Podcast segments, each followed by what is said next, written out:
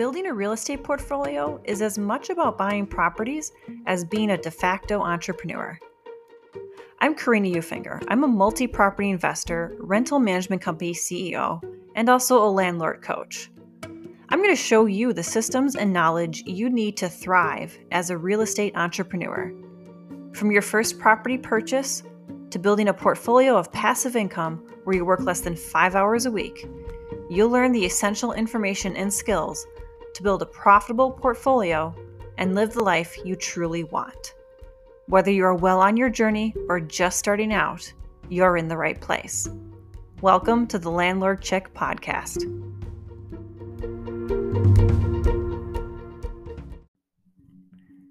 Hey guys, so today's episode is going to be a little bit different because we're going to actually cover current events real estate. I never really thought I would cover current events real estate on here because I feel like I can put this effort into the podcast, post it, and it could possibly be out of date within like a week.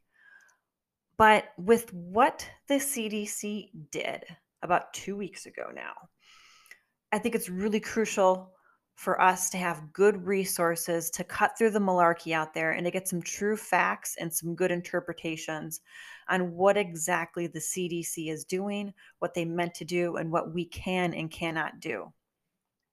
There's a lot of information right now out there. Of course, the press is covering this immensely, but yet at the same time, their coverage, honestly, is not giving us as rental investors a good enough indication of what the purpose of this is and what we can still do.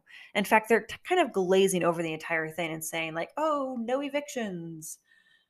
And I'm sitting here in my house like, no, that's not what was said at all. So I want to take the opportunity to help you cut through a lot of the noise that's out there and help you figure out how you can operate your rental properties in the next couple months during this C D C moratorium on evictions. Now, I want to be clear, first off, we're not going to get political in this. We're not going to be criticizing administrations or political parties or anything like that. This is strictly going to be the facts and interpretation, completely apolitical. One of the things that people are questioning in the real estate world is, does this mean we can't give notices? What's crucial to understand is that the C D C is not preventing you from giving notices. You can still give your notices.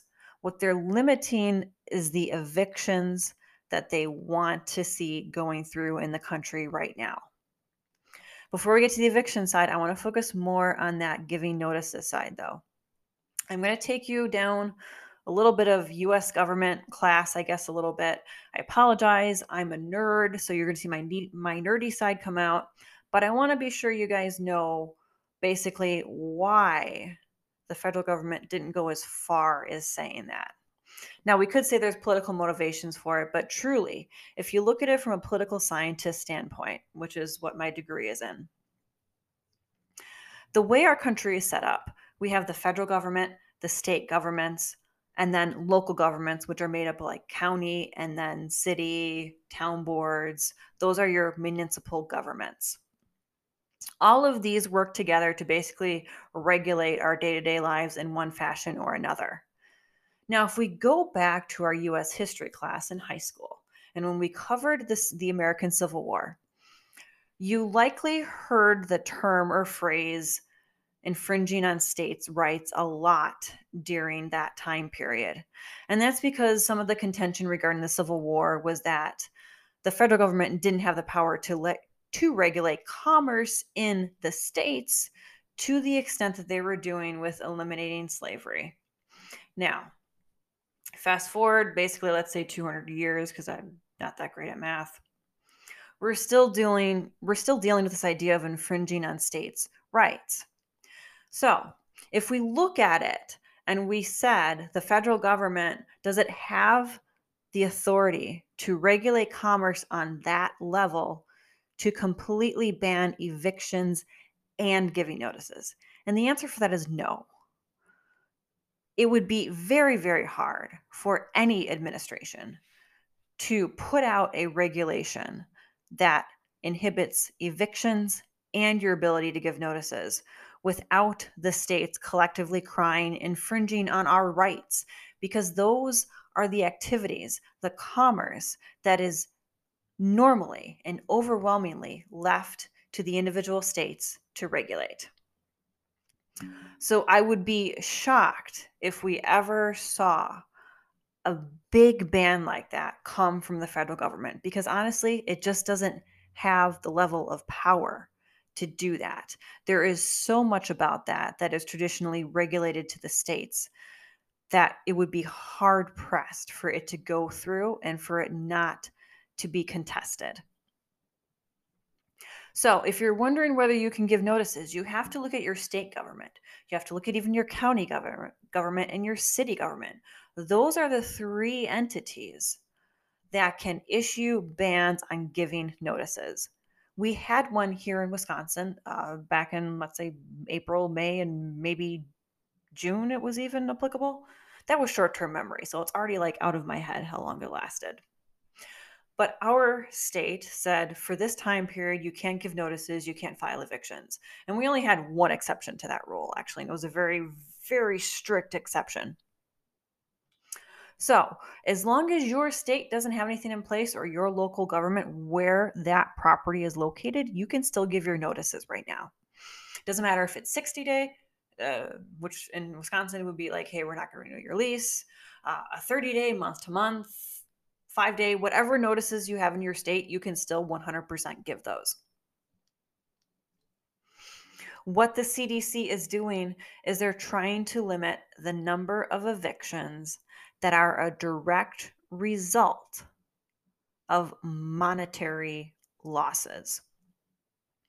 It's crucial to understand that the biggest point of this C D C regulation is that they are trying to prevent basically homelessness directly related to the coronavirus.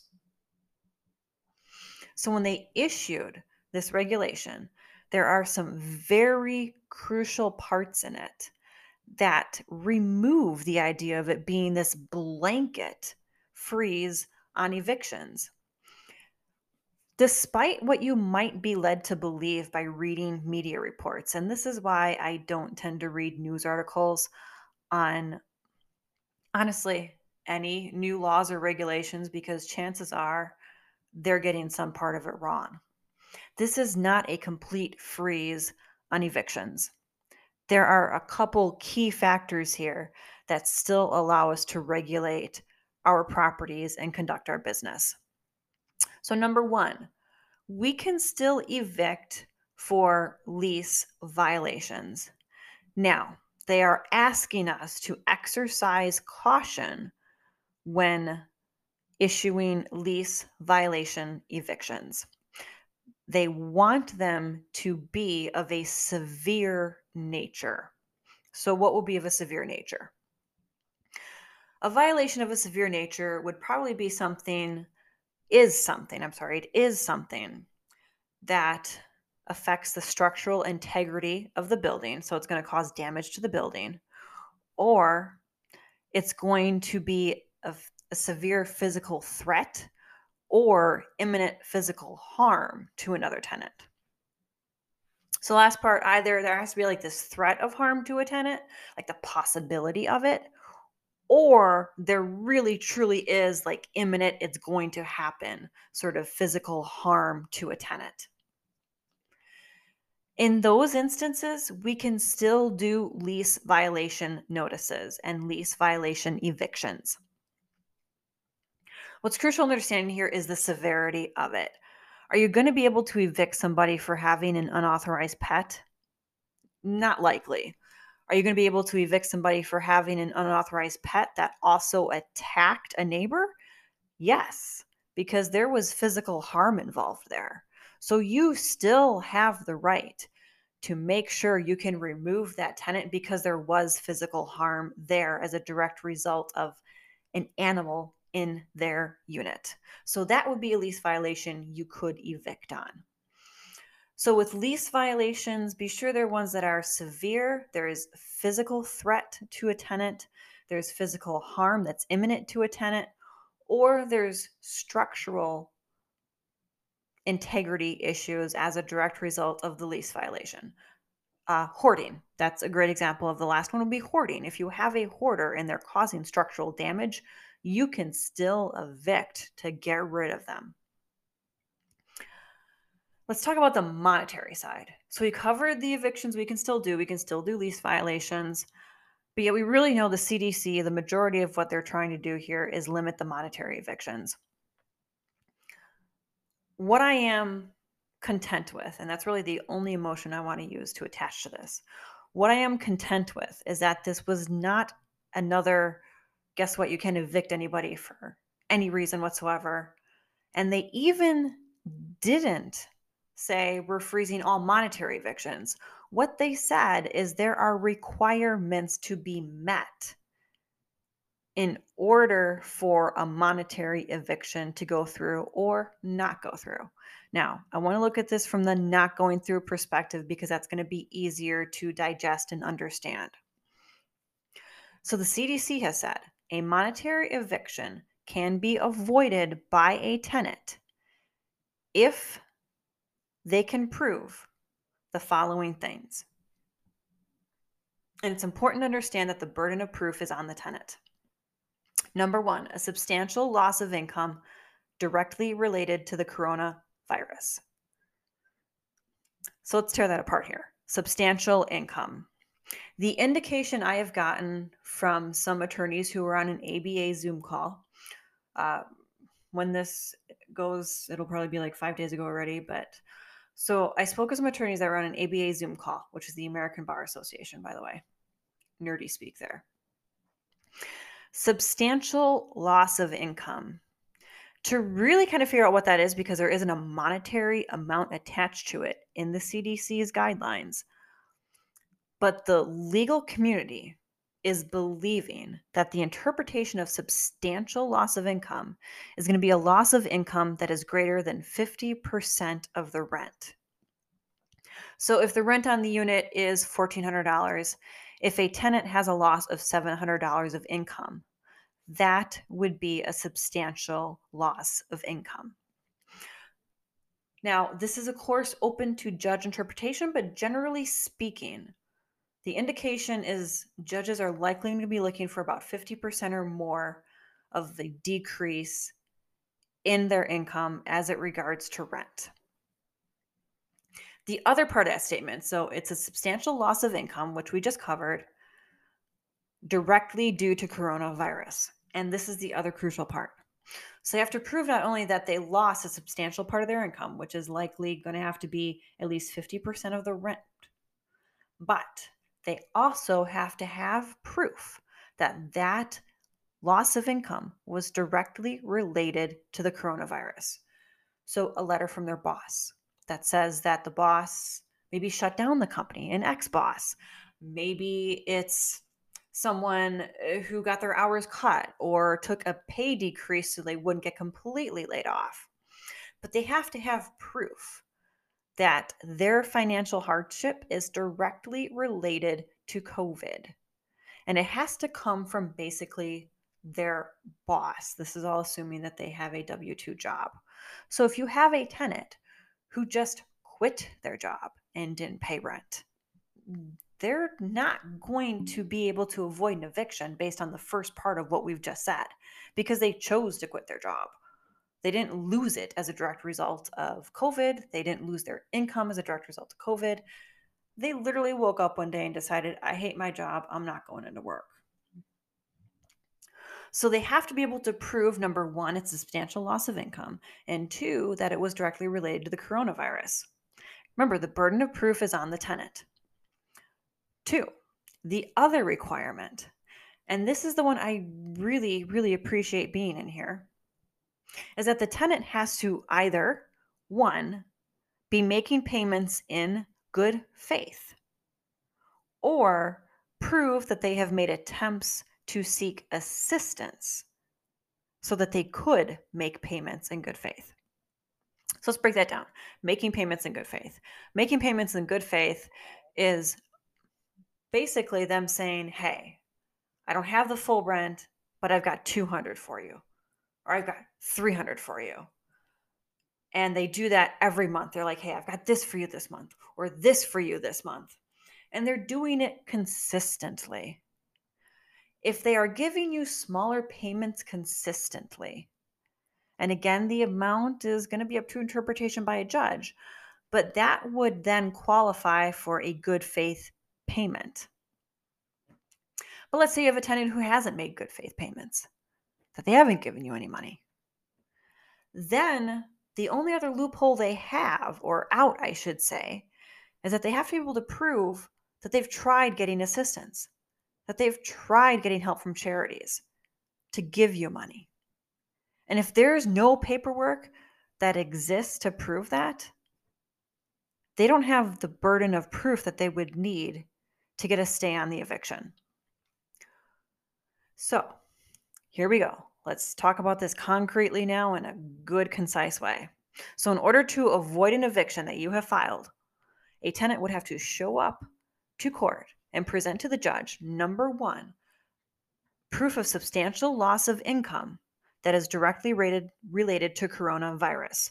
So likely an income, a loss of income that is fifty percent or more of the rent. Two, like we said, verification from their employer, or somehow verifying that this loss of income was directly related to the coronavirus. Three, they have to show that they tried to make or have made good faith payments. So have made good, good faith payments. They can show a ledger of theirs from you, which says, hey, I paid them two hundred dollars here, three hundred dollars this month, four hundred dollars this month. I'm trying to make payments. If they can't do that, then they have to provide documentation that says, hey, we tried to get rental assistance. We're trying to get rental assistance. If they can't produce any of the last two in regards to good faith payments or assistance, they're not going to get their stay on the eviction. The first part they need to qualify is the income. Then the second part, this isn't you qualify one or the other. Once they've qualified that, that yes, I did have a loss of income directly related to the coronavirus, then they need to have proof of either good faith payments or their attempts to get rental assistance to get a full stay on the eviction. This is a good thing, guys. This really is a good thing. Okay, that's all I have to say on this. I'm done. I'm done with the C D C thing. I don't think this is going to change. There's not going to be anything else that I think is going to change us drastically. So we're going to wrap this up. I know this was a longer one. I didn't want to make it longer, but it needed to be longer to make sure all of you had the information and that you truly understood the purpose of this and what we can still do in regards to regulating our rental properties. Next week, back to our regularly scheduled program of slightly shorter episodes and general topics not related to current events. Stay safe. Have a great week, guys. I'll see you next time.